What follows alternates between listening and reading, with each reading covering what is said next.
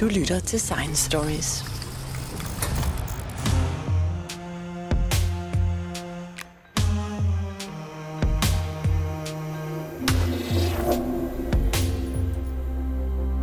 Midt under covid-19-pandemiens første bølge i 2020 lavede jeg sammen med professor Anders Fomsgaard en serie på fem podcast om, hvad vi ved om virus generelt.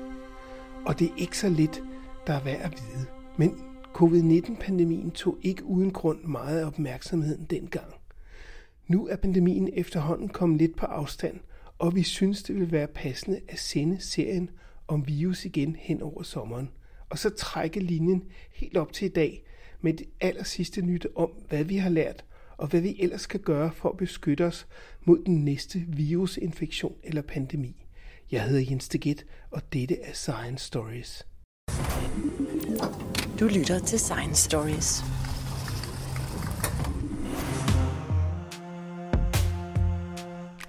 Anders Fomsgaard, du har arbejdet med virus i snart 40 år, og har arbejdet alle mulige steder i hele verden. Du har arbejdet i USA, i Tyskland, og øh, i øjeblikket arbejder du på Statens Serum Institut med virusforskning.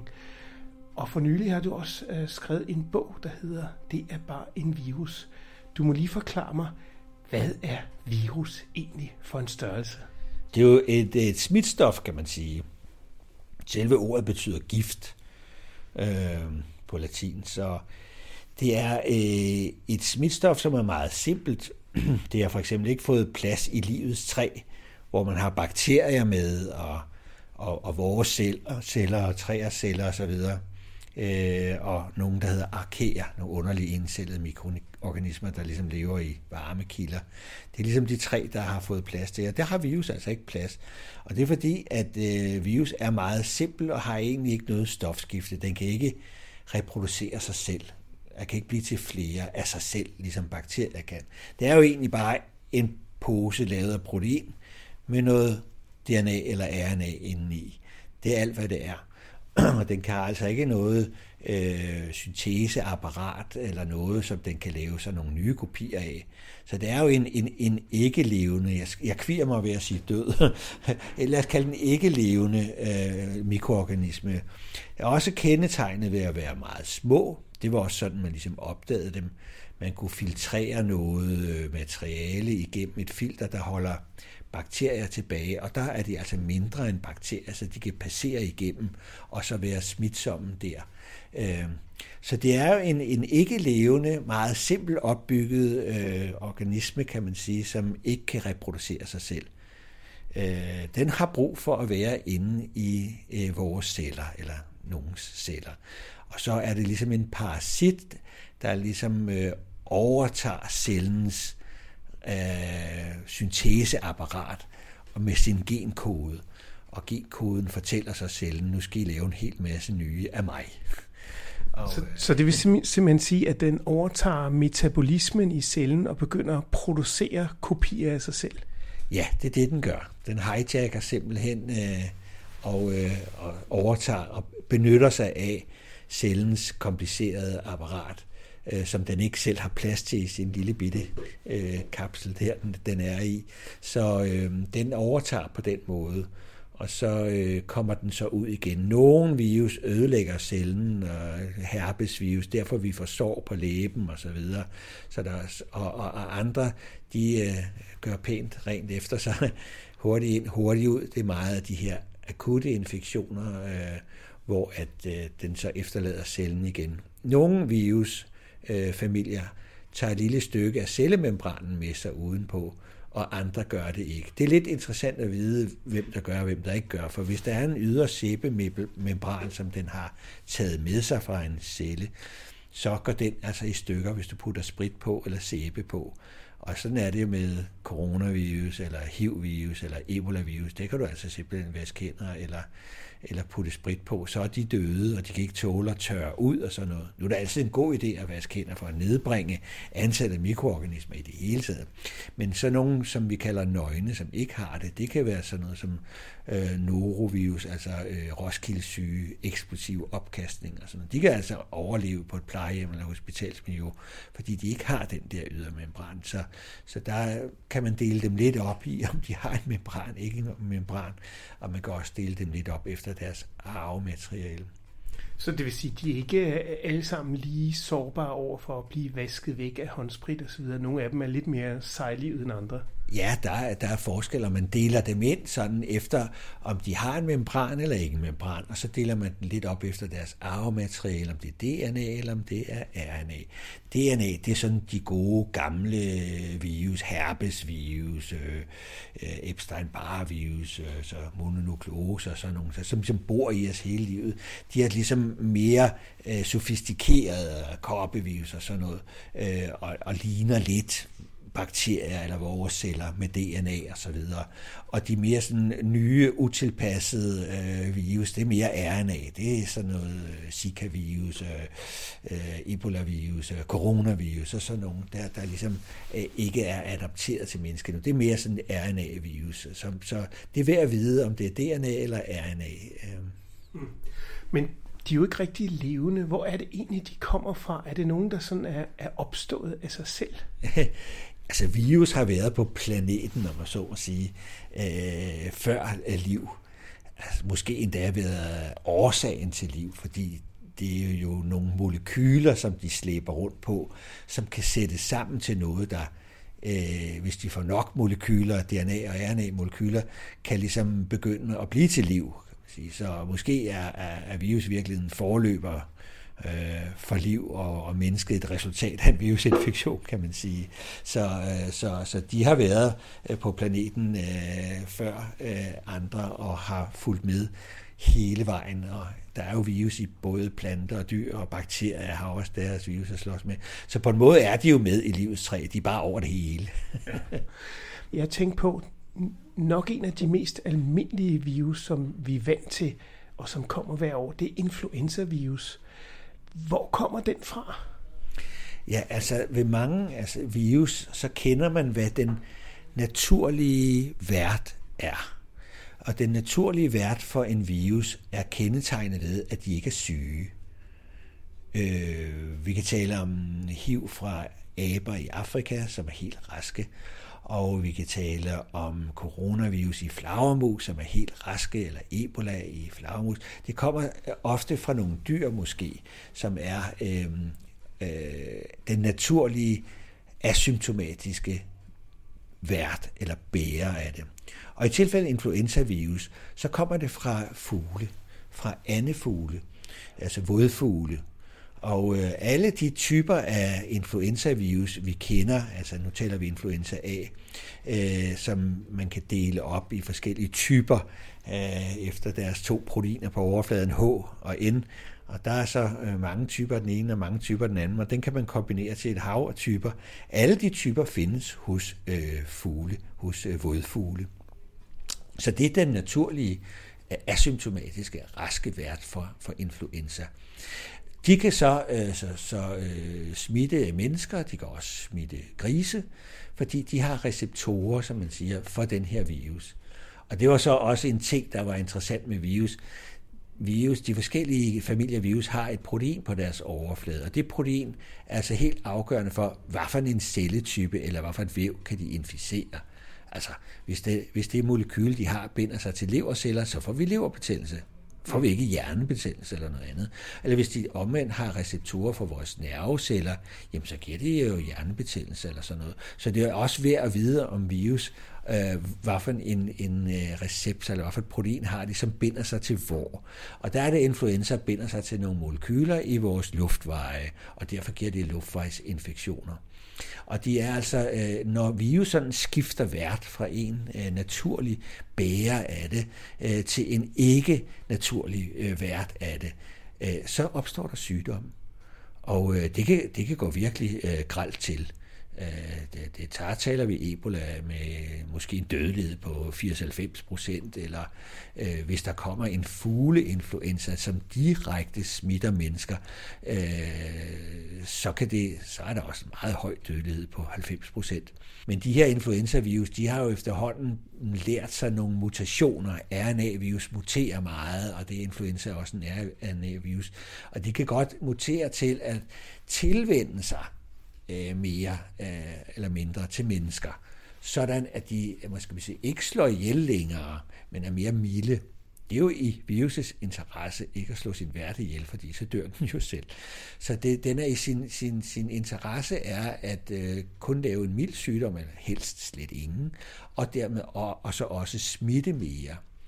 Og man kan se, når nogle af de her pandemier har opstået, måske direkte fra fugle i 1918, at så sker der en tilvænding øh, til, at, til en bedre spredning på bekostning af mindre sygdom.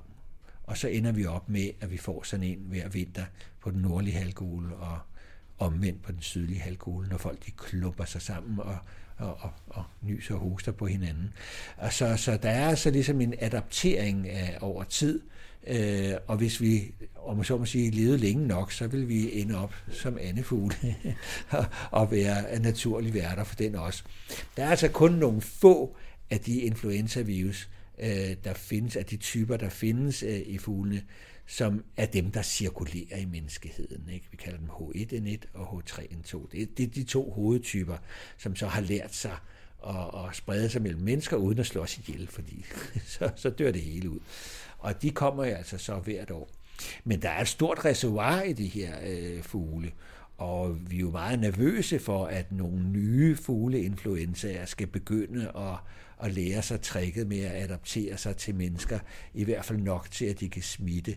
Og det er jo sådan et skrækscenarie, vi har, fordi 1918 var så voldsom, om det kan gentage sig. Og det kan det jo. Vi kan jo se, at så langt tilbage vi kan, kan, kan, kan se, at der er altså en ny pandemi en eller to gange i hvert århundrede. Og vi havde jo en lille en i 2009. Øh, den var ikke så voldsomt forskellig fra de virus, der cirkulerer, men alligevel. Det gav jo faktisk en pandemi. Men øh, mange af de ældre, som havde antistoffer over for lignende virus, de blev jo ikke syge. Så 60 plusårige blev ikke syge, så det var altså en, en lidt, lidt forkølet, amputeret epidemi eller pandemi, kan man sige. Men øh, det var et eksempel på øh, en, en ny virus. I det tilfælde havde den så lige været igennem en gris, fordi grise kan blive inficeret med både menneskevirus og altså influenzavirus og fuglenes øh, influenzavirus. Og, og, og det kalder vi sådan en, en, en mixing vessel, altså en, en, et kogekar, hvor man sådan øh, kan opstå nye virus fra, fordi øh, hvis du både får en virus fra en fugl og en fra et menneske inde i en gris, så kan de altså sætte sig sammen på nogle helt nye måder, øh, fordi deres gener ligesom er delt op i otte små stumper, så hvis der kommer, hvis samme celle bliver inficeret med to virus, øh, så kan de her stumper altså finde sammen på en ny måde, så kan der opstå en helt ny en, som vi ikke er immun overfor. Og det er ligesom betingelsen for, at man kan få en pandemi.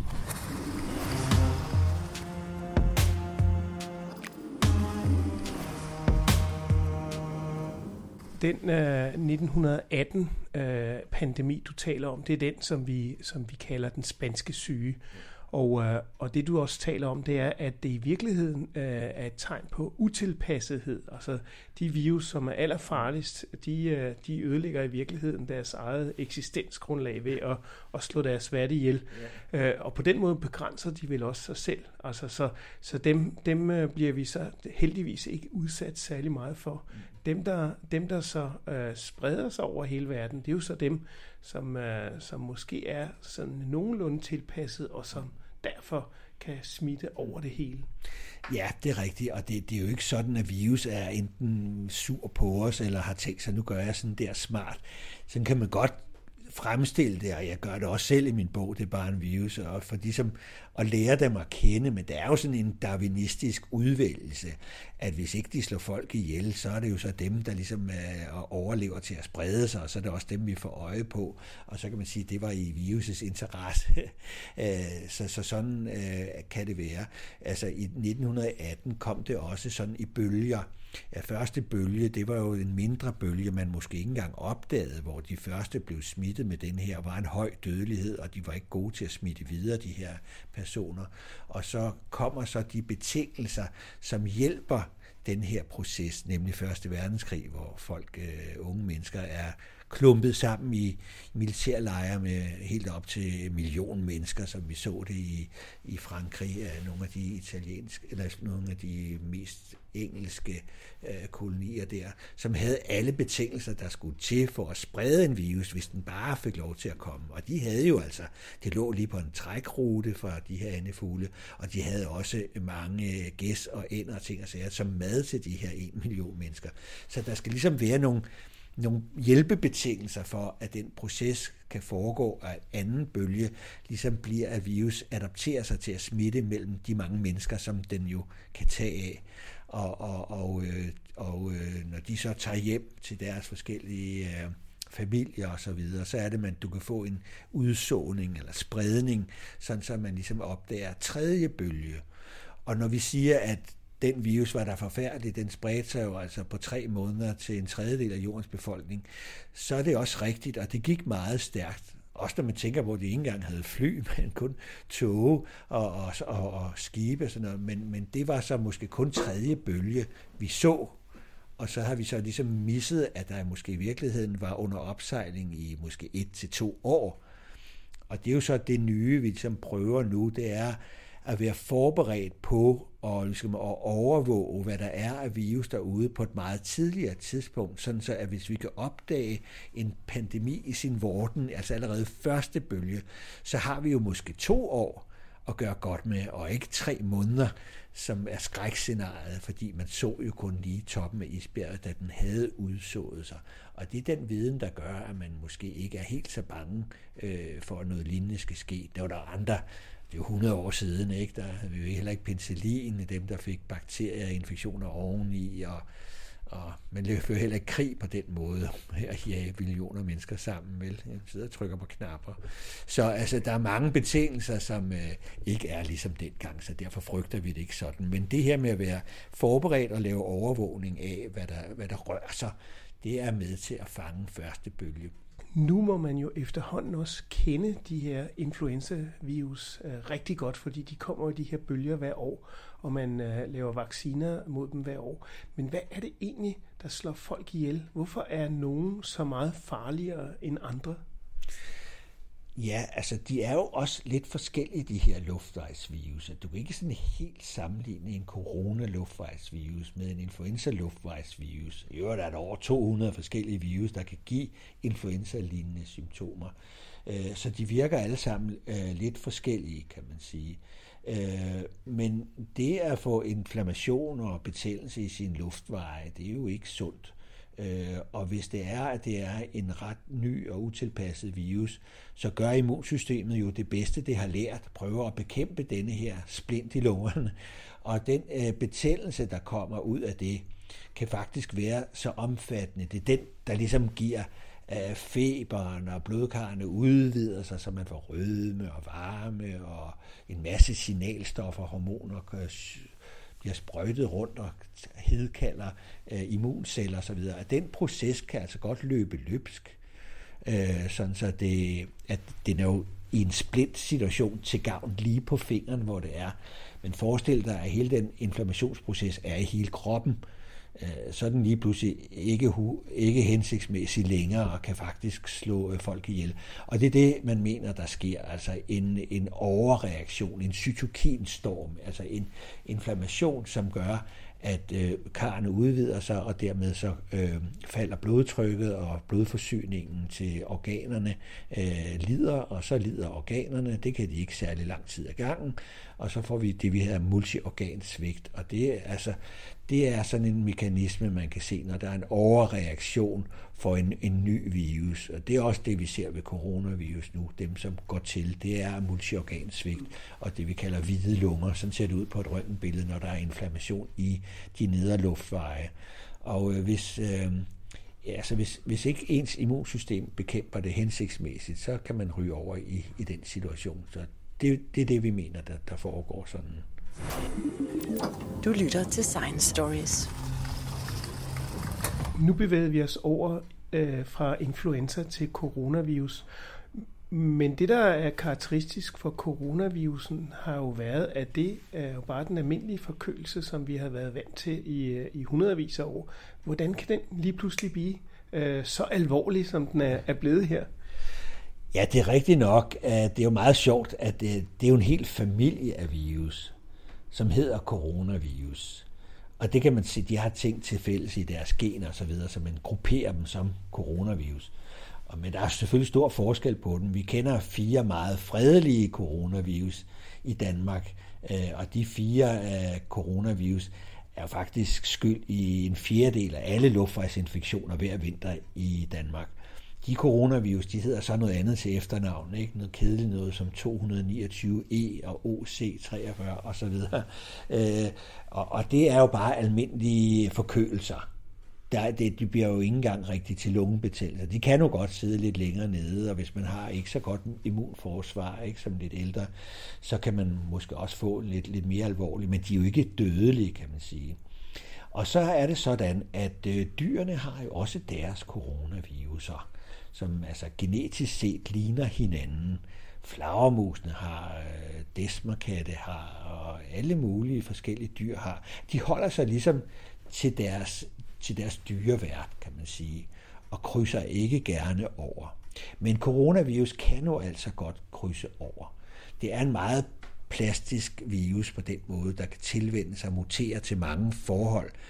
Den kan inficere forskellige dyr, den kan inficere forskellige øh, væv, og det var det, vi talte om, at hvis den binder sig til leverceller, så giver det leverbetændelse. Men den her kan altså øh, binde sig til forskellige væv og give forskellige infektioner.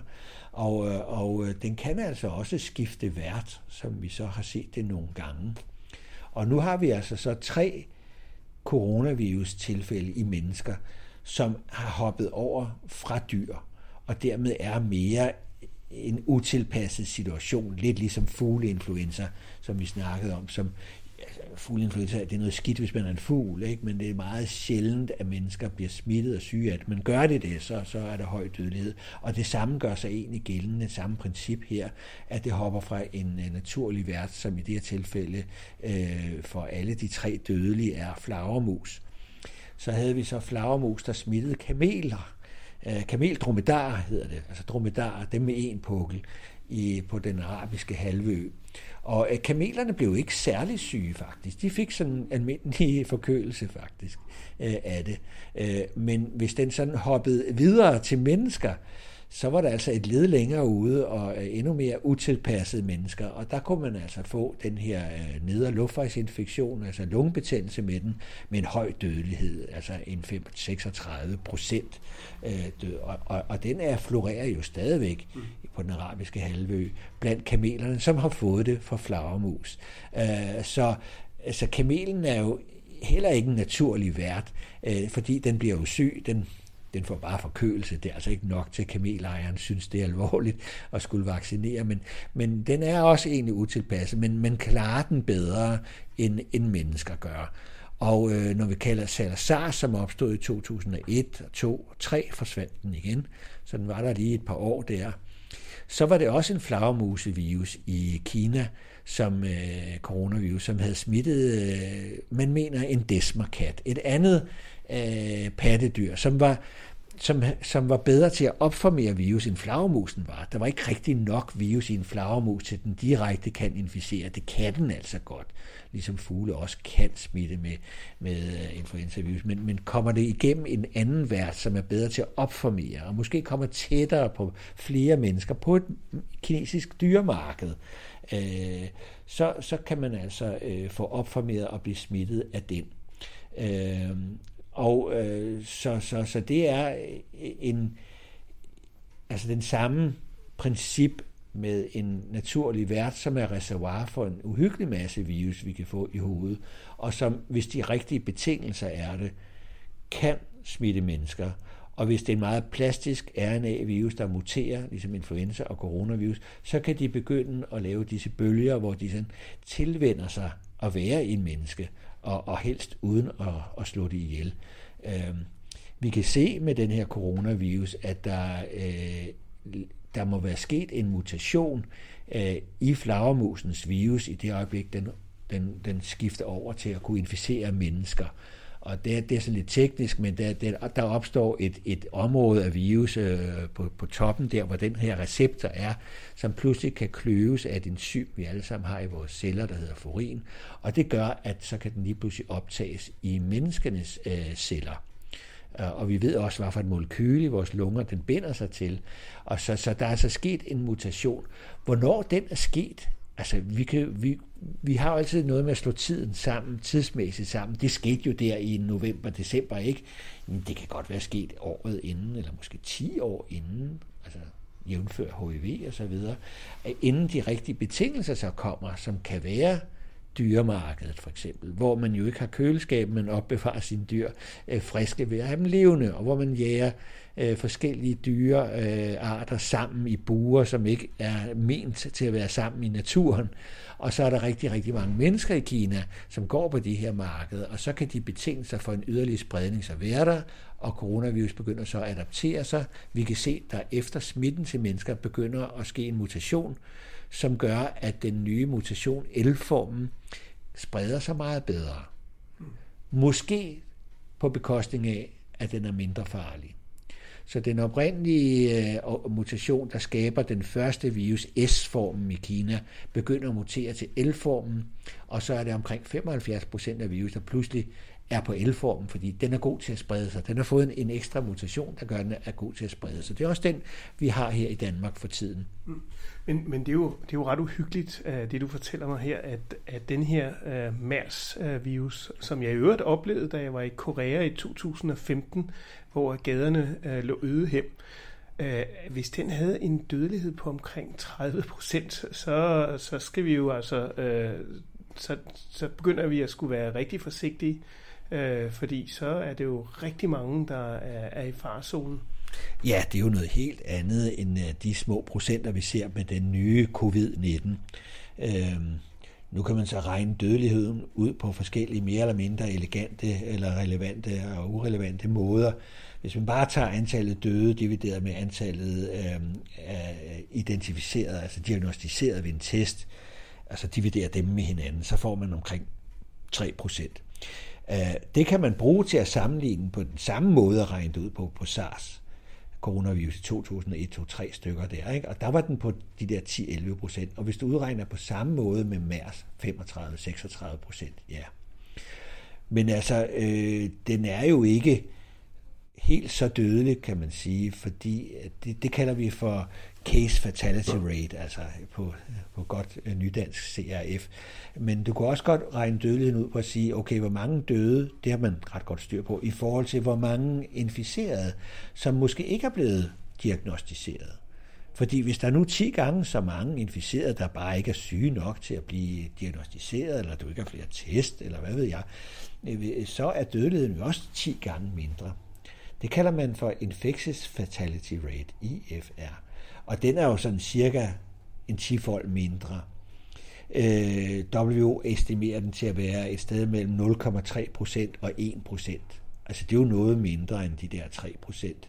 Øh, og så noget med dødelighed er jo også afhængig af altså, øh, en, altså populationens sammensætning. Vi ved, at den her dødelighed er lidt skævt fordelt. De ældre er den, er den højere, og, og de yngre er, er den mindre. Så hvis man i Norditalien har særlig mange ældre mennesker, hvad man har, så vil den måske opleve som en større dødelighed, end man måske har i populationens sammensætning i Danmark. Og endelig er der noget med ens sygehus og sundhedsvæsen er også forskelligt. Altså dødeligheden af Ebola i Afrika er 90 procent. Dødeligheden af Ebola i Frankfurt, den er 5 procent. Så der er selvfølgelig også noget at gøre med, hvordan bliver man behandlet, og øh, har man overrumplet sygehusvæsenet, som vi så skete i Kina, så er det jo selvfølgelig ikke så smart som lige i starten af epidemien.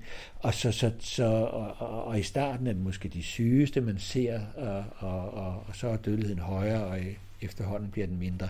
Så det er sådan en lidt plastisk størrelse at, at, at regne ud, som er afhængig af en frygtelig masse ting. Men den er måske nede på det der 0, et eller andet procent, 3, 4, 5 stykker. Og sammenlignet med influenza A, som mm, er omkring 0,1, så er vi dernede af, men den er alligevel lidt højere. Så vi kan prøve at sammenligne coronavirus med influenza, men der er altså nogle lighedspunkter, og der er også nogle forskelle. Øh, den nye corona er lidt mere alvorligt. Øh, den smitter lidt øh, nemmere og lidt mere, men til gengæld ikke lige så hurtigt og lige så voldsomt, som, som SARS-coronavirus gjorde. Så, som i øvrigt kun smittede, når man var syg. Denne her sådan, nye covid, den kan jo smitte lige inden man bliver syg, og når man er syg og lige efter. Der minder den mere om influenza. Så det er altså, det er hverken influenza eller, eller SARS, det, men, men den har nogle, de forskellige virusgrupper lidt lighed og forskelle. Sygdomsforløbet er også lidt anderledes. Det er, øh, når man bliver syg af den nye coronavirus, ser det ud til, at man får en slags forkølelse i nogle dage, lad os sige 5-7 dage, og derefter kan man så blive, begynde at blive rask igen, eller man kan begynde at så pludselig få det værre. Og så kan altså hele sygdomsforløbet altså være en måned. Og det er jo ikke sådan en sygdom, vi kender fra tidligere. Så der er altså nogle forskelle, og der er nogle ligheder. Men når man skal sammenligne det med noget, så øh, vil man jo gerne sammenligne med noget, man kender. Og der er influenza jo nærliggende, fordi de smitter lidt på samme måde. Ikke? Host og nys og nys i hænderne og med hænder. Øh, så man kan bruge mange af de ting derfra, men, men det er altså faktisk nogle forskellige sygdomme alle sammen. Jeg tænker på sådan nogen som øh, jeg selv. Jeg er jo selv astmatiker, og vi bruger jo sådan noget immunsupprimerende kortisol for at holde den der øh, astma i æve. Øh, men det er jo i virkeligheden noget, som, som øh, undertrykker ens øh, immunforsvar. Øh, så det gør os måske i virkeligheden meget sårbare over for sådan nogle ting som, øh, som en coronavirus. Ja, i princippet. Nu er det sådan, at de der astmaspray og de her ting, det er jo ment til, at de skal virke sådan lige helt lokalt, og ikke påvirke netop immuniteten i resten af kroppen, kan man sige. Så øh, der skal mere til øh, for at være immun supprimeret, du skal simpelthen have leukemi eller sådan noget lignende, for, for at det betyder noget på den nye. Men jeg vil sige, der er, jo, der er jo mange ting, vi ikke sådan helt kender ved den. Øh, du har ret i, at immunsystemet jo må spille en rolle her, øh, tænker vi. Og, øh, men så er det, man måske nogle ting, vi ikke helt forstår. Hvorfor skulle diabetikere eller folk med højt øh, blodtryk sådan være måske mere udsat frem for folk med astma for eksempel. Ikke? Det, vi jo ligesom synes, når det er noget med lungerne, så vil det ligesom være. Men, men der er altså en forskel der fra risikogrupperne, der er øh, kendt for influenza, og så risikogrupperne for den her nye coronavirus. Men altså alt er jo nyt, så vi ved jo desværre ikke det hele, og man skal være lidt varsom, hvis jeg kommer til det, undskyld, vil jeg gætte, hvordan og hvorledes det vil være. Det, det er en ny virus, men øh, der er altså nogle, så der er nogle forskelle. Så det du siger, der er forløbig tegn på, at det er særligt at diabetikere og folk med kroniske sygdomme og måske cancer, som er dem, som øh, er mest øh, påvirkelige? Ja, det er sådan, hvad vi har hørt øh, på de kinesiske data, og hvad vi har hørt fra, fra Europa. Men igen, vores kendskab til den her virus er jo to måneder, ikke? og øh, vi har jo først lige fra den 27. februar her 2020 fået den i Danmark. Så, så hvordan det vil arte sig de forskellige lande, forskellige systemer, det, det ved vi simpelthen ikke nok til, men vi spidser selvfølgelig ører over, over de ting, der bliver bemærket i, i de forskellige lande, som har flere tilfælde, og også har de alvorlige. Det har vi jo ikke endnu i Danmark. Så, øh, så vi prøver ligesom at suge til os og, og lære af det her. Og øh, der ser det altså ud som om, at det er nogle af de ting, vi har, har hørt, spiller en rolle. Om det så er en ureguleret eller en velreguleret diabetes, så nogle ting kunne vi jo godt tænke os at vide. Altså om en velreguleret diabetes virkelig ikke er noget problem. Så der er en masse ting, vi gerne vil vide, øh, men pointen er nok, at man kan ikke sådan helt altid øh, ekstrapolere fra den ene øh, virus til den anden, selvom de tilsyneladende opfører sig nogenlunde øh, ens. Så hvor lang tid øh, vil det tage, før man for eksempel udvikler en vaccine mod den her nye øh, coronavirus? Ja, immunitet er vigtigt. Der er jo ikke nogen immunitet i befolkningen øh, over for den her virus, i modsætning til influenza, hvor der jo er delvis beskyttelse selvfølgelig og en vaccine. Så den her virus kan jo sprede sig, indtil der kommer immunitet, forestiller vi os. Det er jo ligesom det, der skal begrænse den. Vi ved faktisk desværre ret lidt om, om dem, der har overstået en infektion, så også er immune. Og øh, de er delvis immune, eller 100% immune, og hvor længe de er det. Øh, fordi hvis vi nu pludselig gerne vil sammenligne med de andre coronavirus, vi kender, forkølelsesvirus, så er der jo ikke nogen forkølelsesvirus øh, vaccine. Og det er der ikke, fordi at øh, immuniteten på vores slimhinde overflader, som vi taler om her, lunger og så videre, den er ikke altid sådan en, der holder sig med hukommelse sådan i livslang. Det kan være, at den kun holder den her sæson og øh, så kan du få det igen til næste år for eksempel. Ikke? Så hvor længe holder immuniteten, det ved vi ikke så meget om, men den er måske knap så god, når det er, det er slimhinder. Så er der det her med, om den kan mutere. Øh, influenzavirus muterer jo altid lidt fra år til år, og det er jo det, der giver hovedbrud hos dem, der prøver at lave en vaccine, fordi de vacciner, man har i øjeblikket, er sådan meget specifikke på en bestemt variant af den her influenzavirus, og der skal ikke meget til at at ændre den, og så virker vaccinen måske slet ikke, eller delvist kun. Øh, så vi ved heller ikke rigtig, hvor meget mutation i de øh, immunområder, det er jo ikke hele virus, der er så vigtig i den her sammenhæng. Det er altså der, hvor antistoffer kan komme til at neutralisere den her. Hvor meget mutation er der der? Vi kan se, der er lidt mutation, fordi coronavirus muterer hele tiden. Der er forskel på, på den ene patients virus og den anden patients virus. Og så er der nogle større forskel. Vi talte om S-former og L-former. Øhm, så øh, når vi får en vaccine, skal den jo helst være så bred, at den kan tåle og, og at, at virus muterer en smule, øh, udvikler sig, skal den stadigvæk kunne virke. Så vi vil jo gerne bruge naturens vink, om der er en immunitet efter en overstået infektion, fordi så ved vi, at det kan lade sig gøre at lave en vaccine. Øh, men altså, vi har jo gode erfaringer fra influenza-vaccine, og øh, selvom man gerne vil lave nogle nye og bedre influenza-vacciner, så er vaccine jo traditionelt den måde, vi efterligner naturens immunitet på.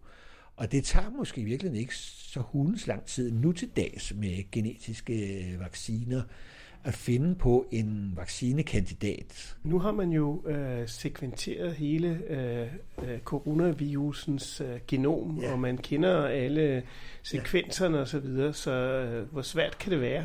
ja, hvor svært kan det være? Uh, det er rigtigt nok. Altså, egentlig er det ikke så svært at finde på nogle vaccinekandidater. Vi har også selv lavet lynhurtigt her i laboratoriet, allerede her øh, efter en måned, sådan noget, en vaccinekandidat, som er en DNA-vaccine. Det er sådan noget nyt moderne noget. Men derefter, så skal det jo ligesom stå sin prøve. Og der er det sådan traditionelt, at det skal testes først i nogle dyr. Du skal have nogle dyremodeller, som ligesom efterligner den menneskelige situation. Øh, skal det være aber? Øh, hvad for et dyreart er bedst til at lave forsøg, der efterligner, hvad der vil ske i mennesker? Og så skal du ligesom vaccinere dem, og så se, at det hjælper. Og så skal du så vaccinere nogle, og det er jo så mere den langsomlige, nogle mennesker. Du skal se, at de ikke falder om af vaccinen, og vi kalder det fase 1, 2 og 3. Og det, den der del af det er ret langsomlig. Muligt kan man speede lidt op, men det er typisk noget, der tager en halvandet år simpelthen at teste det igennem øh, stigende antal mennesker og i stigende situationer, som ender op med at mod den rigtige sygdom. Så du, du kan udvikle en vaccinekandidat øh, måske hurtigere, end man kunne førhen, men der er stadigvæk nogle langsomlige processer, der hedder testning i mennesker, og så også produktionsmåden. Hvis du skal, altså, hvis du skal vaccinere flere millioner mennesker, så skal du også lave en vaccine, der kan produceres i flere millioner doser. Øh, og det tager altså tid, og det er altså ikke helt trivielt at gøre. Det kan måske tage et år at lave bare nok doser, kan man sige. Øh, så, så der er nogle forskellige forsinkende led, og det er derfor, man prøver at samarbejde på tværs af forskellige lande, så forskellige ekspertiser og myndigheder kan hugge en hæl og klippe en tål og komme lidt hurtigt ud over stepperne med noget, som man øh, måske ved at det her giver ikke nogen bivirkninger, så lad os prøve det. Man kan lære lidt af, hvad man gjorde med Ebola i Afrika, som jo er verdensrekorden på at udvikle en vaccine, som er næsten 100% effektiv. Det gjorde man på, hvad var det, 9 måneder eller sådan noget. Det plejer at tage 10 år. Øh, så vi må nok regne med, at, at der er de her processer, som det jo skal igennem, det vil nok tage omkring et år til halvandet. Men den virus, vi har med at gøre, den er her jo allerede, og øh, den ser jo ud til at øh, være utrolig smitsom. Altså det er måske kun et spørgsmål om, om få måneder, før en meget stor del af befolkningen er smittet. Ja, så det du, du tænker på, om vi overhovedet kan nå at lave en vaccine, mens det står på, jamen det har du fuldstændig ret i. Det er jo et meget hurtigt kapløb med sådan en uh, akut øh, en infektion, som måske dør ud i løbet af nogle måneder i virkeligheden. Så kunne man nå det. Men det er sådan noget, man, man arbejder meget på at lave, sådan nogle vaccineplatform, kalder vi det, altså måder at gøre på øh, at lave beredskabsvacciner, når en ny virus har opstået. Og det er jo i erkendelse af, at vi ikke kan gætte, hvad der kommer. Vi ved bare, at der kommer noget. Og derfor er det smart at have nogle, nogle platforme klar. Men du har fuldstændig ret. Kan vi nå at finde vaccinekandidater? Kan vi nå at teste dem og se, at de virker i, i dyr? Øh, og, og kan vi nå at producere doser nok, og så skal den igennem hele den her testning, og hvor, hvor mange altså, øh, skud skal der til? Altså øh, med influenza, som vi ligesom har hvert år, der kan vi nøjes med én øh, immunisering. Men da vi fik den her sådan, øh, meksikanske svineinfluenza i 2009, hvor der ikke var så mange, der var immune, så krævede det faktisk to stik med en måneds mellemrum. Ikke? Det vil sige, så er der også en forsinkelse på en måned der, og, og det er lidt upraktisk. Du skal have fat i de samme mennesker igennem, og igen og give dem dosis nummer to. Så altså, det er ikke altså, øh, nogen dans på roser, men det er jo langsigtet øh, den måde, vi kan se, at vi traditionelt kan bekæmpe infektioner og virusinfektioner som polio, kopper og, og ebola og sådan nogle, og influenza og sådan noget. Så, så det er jo på den lange bane, øh, Øh, det, man skal satse på. Og hvis den her coronavirus går hen og opfører sig så meget som influenza, at den laver de her sådan, øh, bølger, så kan man forestille sig, at den kan øh, gå hen og blive en sæsonvirus, øh, som kommer så til næste efterår. Ikke? Og så giver det jo meget god mening at speede op med at lave en vaccine, selvom man måske ikke lige når det øh, helt til det her kontinent. Øh, men at man måske så står klar, øh, hvis det skulle komme igen, eller i Afrika eller andre verdensdele. Øh, så det er bestemt ikke øh, spild arbejde. Det, det er den vej, man skal gå, foruden man selvfølgelig skal udvikle medicin og sådan at redde de syge, øh, de rigtig syge, så er det sådan på længere sigt den traditionelt øh, mest effektive måde, mennesket kender at bekæmpe de her sygdomsfremkaldende nye virus. Men indtil vi har en vaccine, øh, så det eneste vi kan gøre, det er faktisk at, at, at øh, holde liv i folk ved at, ja, i nogle tilfælde er man jo nødt til at, øh, at, at sætte dem i sådan en, en lungemaskine for at, at give dem ilt nok. Ja, altså vi så jo eksemplet med Ebola-virus, som havde en ret høj dødelighed i Afrika, i sådan omkring en øh, 60, 70, 90 procent. Øh, men da der så begyndte at komme mange nok under det der udbrud, der var i 2014 i Vestafrika, så kom der jo også europæere hjem til Europa og blev indlagt på rigtige intensivafdelinger. Og der fandt man jo ud af, at øh, dels omkring sygdomsmekanismen, at man tabte meget væske, altså utrolig meget væske. E, nærmest kolera-lignende tabte en 12-13-14 liter væske i døgnet i løbet af den første uge, og det var nok det, der i virkeligheden slog de første ihjel øh, med så høj en dødelighed. Men hvis man ligesom kunne erstatte den væske, og det kan man jo altså på en intensiv afdeling, og øh, så var der ligesom, det var ligesom det værste, så havde man styr på den, og så tog man simpelthen systematisk og behandlede de ting, der skete hen ad vejen. Så hvis man begyndte ikke at kunne trække vejret, fordi der var infektion i lungerne, jamen så puttede man i respirator, og hvis der var øh, blodtrykket fald, så gav man noget, så det steg, og øh, hvis man havde øh, bakterier, der ligesom svømmede ind fra tarmen, fordi den pludselig blev utæt som en siger, så gav man antibiotika, og, og, og sådan en god intensiv måde af hver eneste symptom er symptombehandlet, kan man sige, for der var ikke nogen specifik behandling over for Ebola, så var dødeligheden kun 5 procent.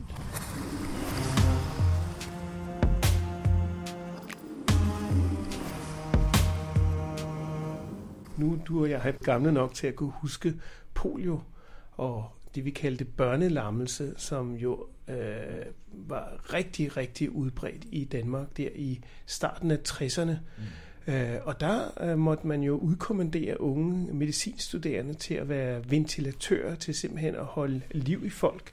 Kan man risikere at skulle, skulle gøre det igen? Ja, det var ligesom ud fra den samme devise som med Ebola, at øh, hvis man ligesom kan holde liv i folk, indtil de redder stormen af selv med deres immunsystem, kan man sige, så er det den måde, man, man ligesom kan gøre, indtil man får noget specifik medicin. som jo altså er langt med. Øh, så så med, med polio, der gjorde man jo det også, at man øh, jo behandlede de her sådan, respirationsudfald, øh, der var, fordi den øh, nerverne øh, altså til forsyningen til, til, til at kunne trække vejret, de, de led. Øh, nu kunne polio altså ødelægge nogle af de nerver, sådan så det kunne altså desværre være blivende altså, øh, skader. Og øh, så så man underlige fænomener flere år efter, at man øh, til synligheden kunne bluse lidt op af nogle af de her ting. Så øh, interessant øh, virussygdom. Øh, ja, den spredte sig jo mere sådan med, med, med fekaloral, altså sådan dårlig hygiejne, øh, afføring og så videre.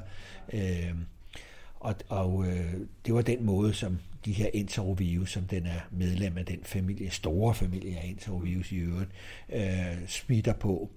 Og øh, øh, altså, ironisk nok, så da man begyndte at forbedre øh, hvad skal man sige, hygiejnen øh, med kloakering og så videre i København, så var det ligesom om, at så flyttede øh, sygdommen, kan man sige, øh, op i, et, i en lidt ældre aldersgruppe, fordi nu havde man ligesom styr på hygiejnen, og det var jo selvfølgelig øh, en masse sygdomme forsvandt ved at gøre det, men det gjorde også, at man ikke blev automatisk lige inficeret som lille, øh, som helt barn, hvor altså at polio og, og andre intervirus øh, øh, ikke er sådan en alvorlig sygdom.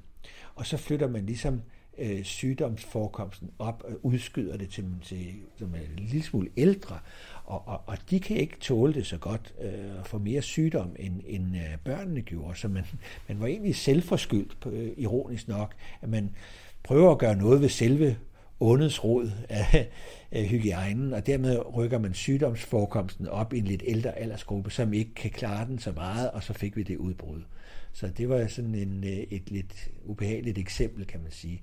Men der øh, prøvede man selvfølgelig også med to forskellige vaccinetyper dengang øh, at få styr på det.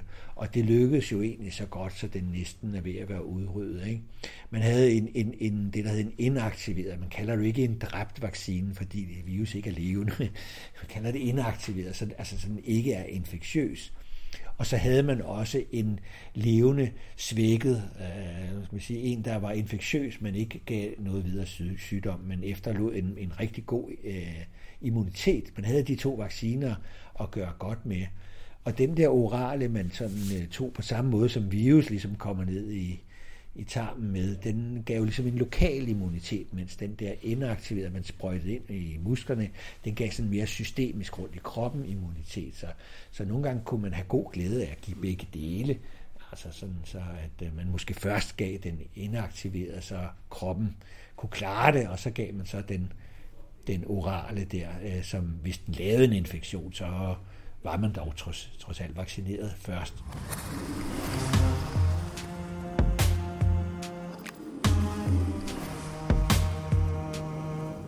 da borgerkrigen kom i Syrien, så, øh, som var nede i de områder, den region, hvor de sidste poliotilfælde var, øh, så kunne man ikke bekæmpe det længere, og så kunne man ikke inddæmme det længere, og, og så spredte det sig til Afghanistan og andre steder. Så det var altså på grund af, af urolighederne i det område, at man ikke kunne gennemføre programmet, WHO's program, som har gjort, at det desværre blussede op igen. Men øh, der er selvfølgelig en anden øh, ting, det var, at øh, der er ligesom tre poliotyper, og øh, den ene af dem, der var i vaccinen, som var levende svækket, den kunne altså begynde at mutere. Det er jo det, virus kan. og der muterede den så tilbage til at være sygdomsfremkaldende. Sådan at vaccinen faktisk gav polio, som så øh, folk de så øh, med afføringen kan sprede og det er, det er jo noget, der virkelig spreder, altså sådan noget fekal-oral smitte der, ikke? Det, det kan godt gribe virkelig om sig der, ikke? Så, så det, var, altså, det var en af de ting, der skete.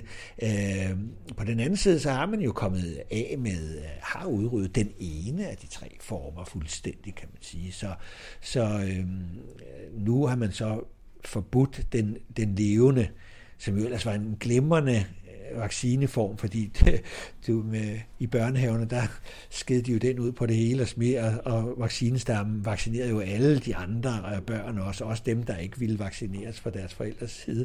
De blev vaccineret, og alle øh, pædagoger og så videre blev... Det var en god måde at sprede vaccinen på. Selvfølgelig ikke, når den begynder at, at mutere. Øh, men altså, man, man, øh, man prøver jo nu at udrydde den ved kun at have den inaktiveret, så der ikke er nogen levende eller halvlevende eller svækket poliovirus tilbage mere. Så man skal ligesom afslutte hele den her kampagne med den inaktiverede. Ikke?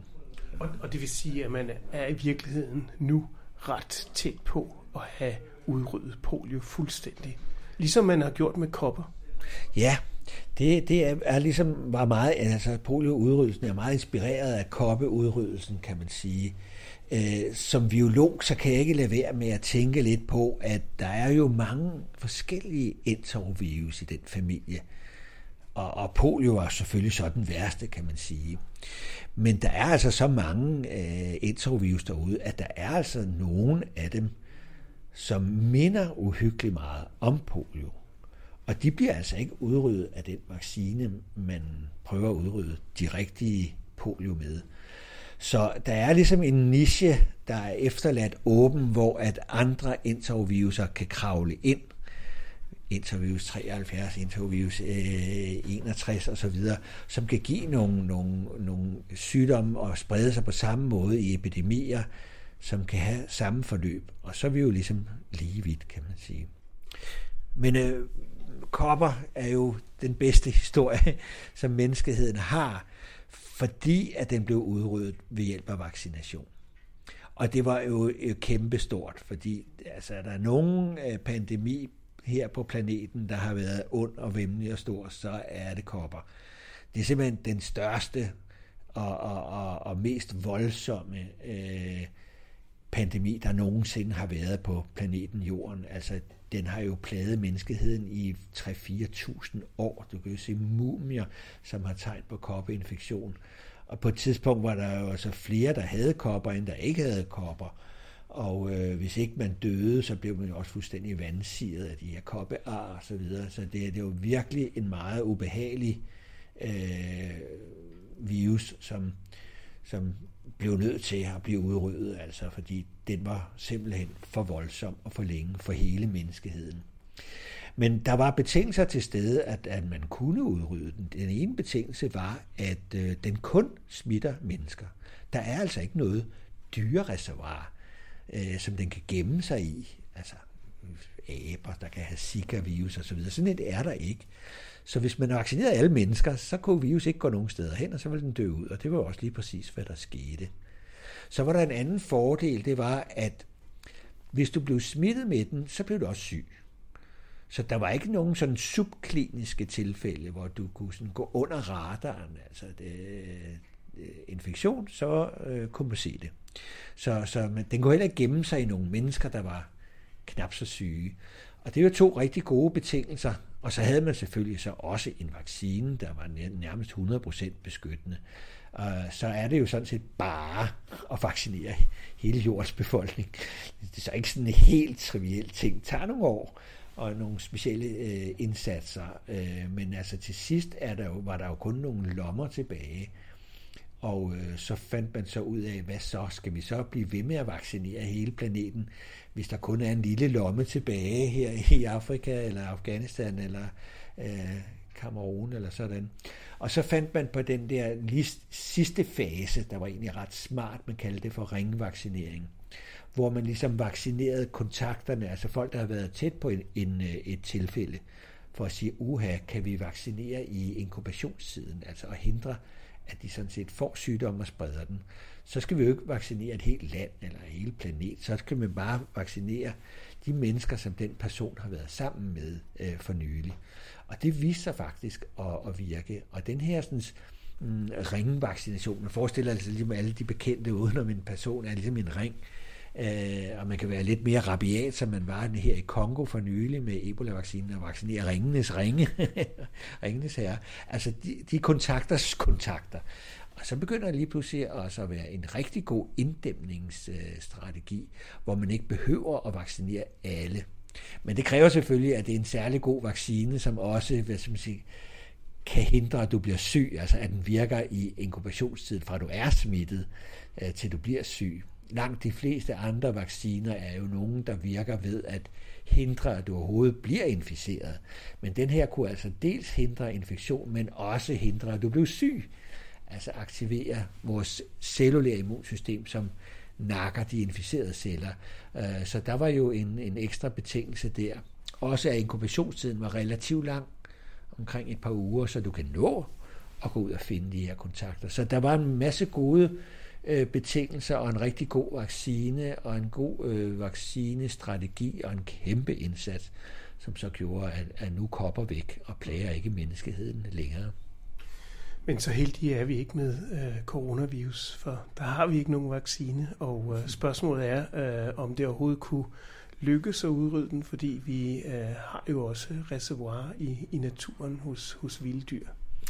Ja, altså der er et stort reservoir af fætter og kusiner til coronavirus, øh, og, og de er jo i flagermus med vilde dyr, og dem kan vi jo ikke, nogle af dem er jo fredet så vi kan jo ikke rigtig øh, rende rundt og vaccinere dyr, som, som i forvejen er raske. Ikke? Altså, det, det, så der er et uendeligt reservoir af nogle af de her sådan, øh, grupper af virus, som når vi snakker coronavirus. Øh, og øh, og den anden problemstilling, vi snakkede med, med polio, det var, at der er fætter og kusiner, der kan være lige så slemme, kan man sige, for de lov at brede sig også. Så det er jo en helt ny vaccine, der skal laves der. Og øh, mange andre problemstillinger, kan man sige. Men lige med den her coronavirus, øh, der må man jo så sige, det her med alvorligheden og farligheden af det, altså det, der er ligesom de der tre planer. Den enkelte, hvor, hvor alvorligt er det for den enkelte, og, og hvor alvorligt er det for, for sygehusvæsenet at få en epidemi i det hele taget, altså mange mennesker på én gang, og hvorledes øh, påvirker det så samfundet, som skal være hjemme og ikke på arbejdet, og, og øh, produktion og alle mulige andre øh, forhold, som er et spin-off af de her sygdomme, som kan være alvorlige nok øh, for samfundet og økonomi og sådan nogle ting. Ikke? Øh, for den enkelte er det jo langt de fleste en mild infektion, og som vi snakker om, den lidt skæve fordeling med øh, alder og så videre, gør jo, at det måske ikke er så meget sygdom i sig selv, men, men, men de konsekvenser af den, som kan være alvorlige. Fordi når man ikke har nogen immunitet i befolkningen, så er altså nogle 5% alvorlige af dem. Det bliver jo altså til nogle stykker, og øh, det er vores øh, hospitalsvæsen øh, måske ikke indrettet til, i hvert fald ikke intensivafdelinger, det jo, øh, fylder ikke så meget. Så der kan være nogle aspekter, kan man sige, hvor, hvor at, øh, at det er mere vigtigt at få måske medicin end, end vaccine, kan man sige. Øh, men vi må jo bare se, hvordan det her, det er jo en akut infektion, så den får hurtigt ind, hurtigt ud øh, hvordan det så, øh, hvilke skader der så der kom. Men, men det forsvinder jo af sig selv, altså immunsystemet, og, og, og mennesket er jo indrettet på at klare disse her ting, kan man sige. Øh, det viser historien i hvert fald, at, øh, at det, det er ikke alle virus, der, øh, der, der bliver hos os, der giver kroniske og laver alvorlige skader. Øh, og det her så, kan vi sige, den, den slemmeste af de milde coronavirus, men altså den mildeste af de slemme. Og det er en begrænset tid, vi må, vi må leve med den. Og nu kommer sommeren også. Det er jo normalt den tid, hvor øh, at virus ikke øh, opformerer sig særlig godt. Ja, det, øh, det, det er jo det, vi siger, at luftvejsvirus som forkølelse og sådan noget, det ved vi trives bedst om vinteren. Og det kan vi have forskellige teorier om. Det er måske nok, fordi vi ikke er så meget udendørs, men klumper sammen og smitter hinanden indendørs. Der er også noget med luftfugtigheden er lidt tørre om vinteren, så luft, øh, altså dråber med virus i holder svævende længere. Tør luft ødelægger også vores immunitet, kan man sige, øh, lokalt på slimhinder og øh, men altså, man kan selvfølgelig øh, filosofere meget over, at når vi får influenza-pandemier, det sker jo så kun en eller to gange i et århundrede, så erfaringen er ikke store vel, men øh, så ser vi bare, at de, de optræder jo, de starter som regel om sommeren, øh, hvilket er helt øh, paradoxalt i forhold til vores øh, sæsoninfluenza, kan man sige. Paradoxalt nok, så vi en, en, en, en, en helt ny influenza-pandemi jo også ramme de unge øh, helt i modsætning til øh, den årlige sæsoninfluenza, som rammer de ældre og de, og de, og de helt små. Så, så der er altså nogle forskelle i øh, Øh, første gang en virus optræder, og så de følgende gange virus optræder. Så øh, vi håber da, at denne her nye coronavirus opfører sig ligesom vores fire fredelige forkølelsesvirus og forsvinder om sommeren. Øh, men det er jo ikke udelukket, at, at, at, at når man ser en spritny virus, at der er noget om den, vi ikke helt kender, at den måske vil kunne trives om sommeren. Men altså en, en fjerde ting er jo, at der er jo ikke rigtig, der er jo ingenting, der smitter i fri luft i det hele taget. Så hvis folk gik mere ud, og det gør de jo, når det er varmere, så er det jo altid godt, kan man sige.